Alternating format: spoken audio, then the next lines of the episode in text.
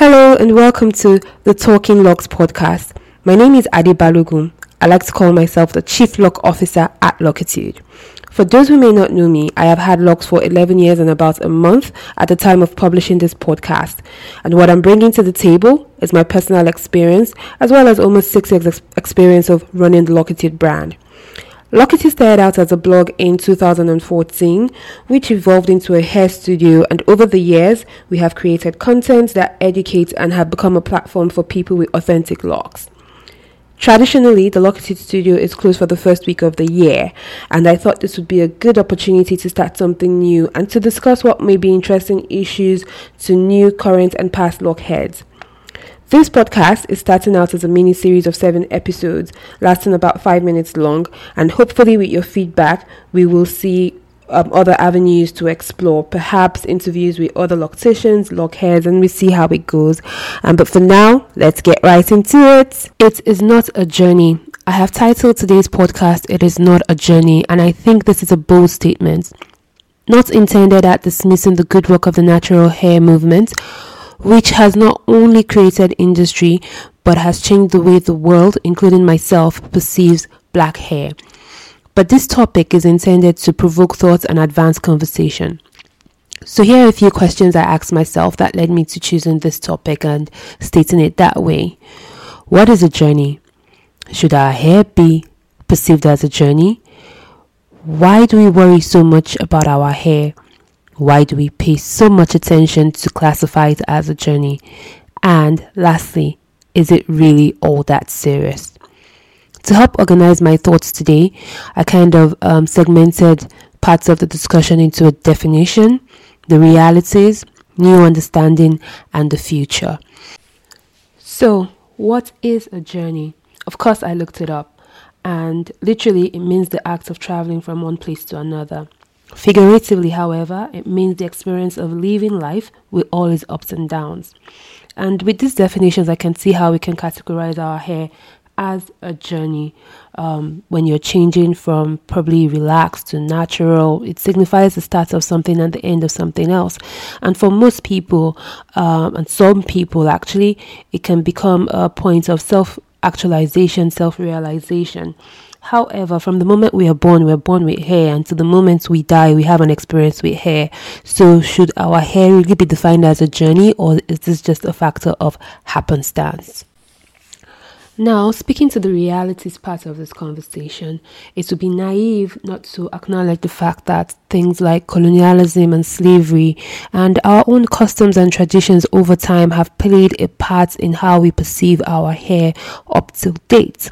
And so, this is basically just an acknowledgement of the realities of all of that. And for instance, um, why dreadlocks are perceived as negative, why you know you don't want to associate with them, even though you are African and inherently African and then talk more of it's being from a slavery point of view or from a colonialism point of view and the opportunities that were available to people who chose to wear their hair a little bit differently and um, tame themselves.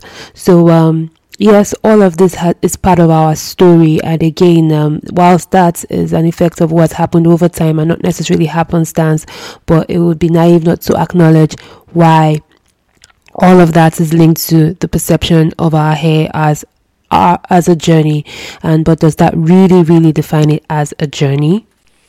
When i was about 12 years old um, one of the things I really wanted was a perm, and that was because I had seen the women in my family, my mom, my aunties, wear perm and rock really nice wavy curls in, in their hair, and I thought that that was the coolest thing ever, and that was my projection of what a big girl looked like and what a fine girl looked like.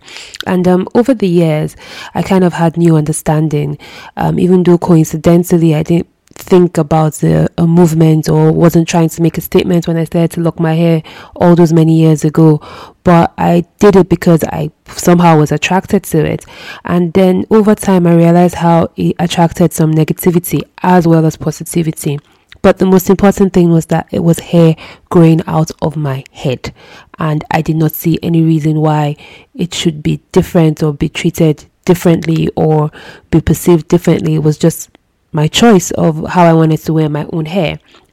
So, in all of this, um, what I'm trying to say is bringing up the new understanding to the table. Yes, we make some certain choices based on our past history, and we don't even really know what is affecting us anymore.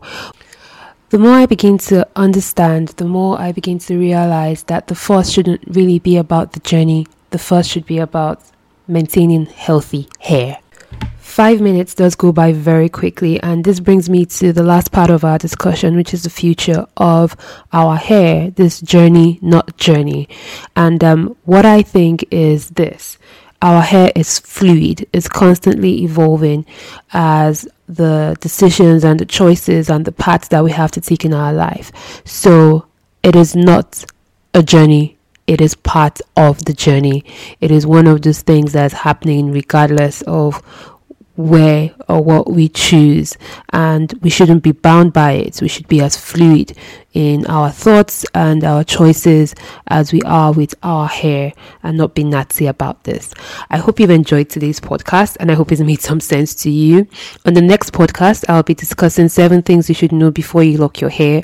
I think this would particularly interest people who are either planning to restart their locks or considering locks as um, a path in this journey, not journey. So, um, thank you very much for listening, and please don't forget to subscribe to our podcast, I guess, and follow us on all social media platforms Twitter, Instagram, Facebook. It is Locitude, L O C I T U D E, and don't forget to keep it locked with an attitude. Bye.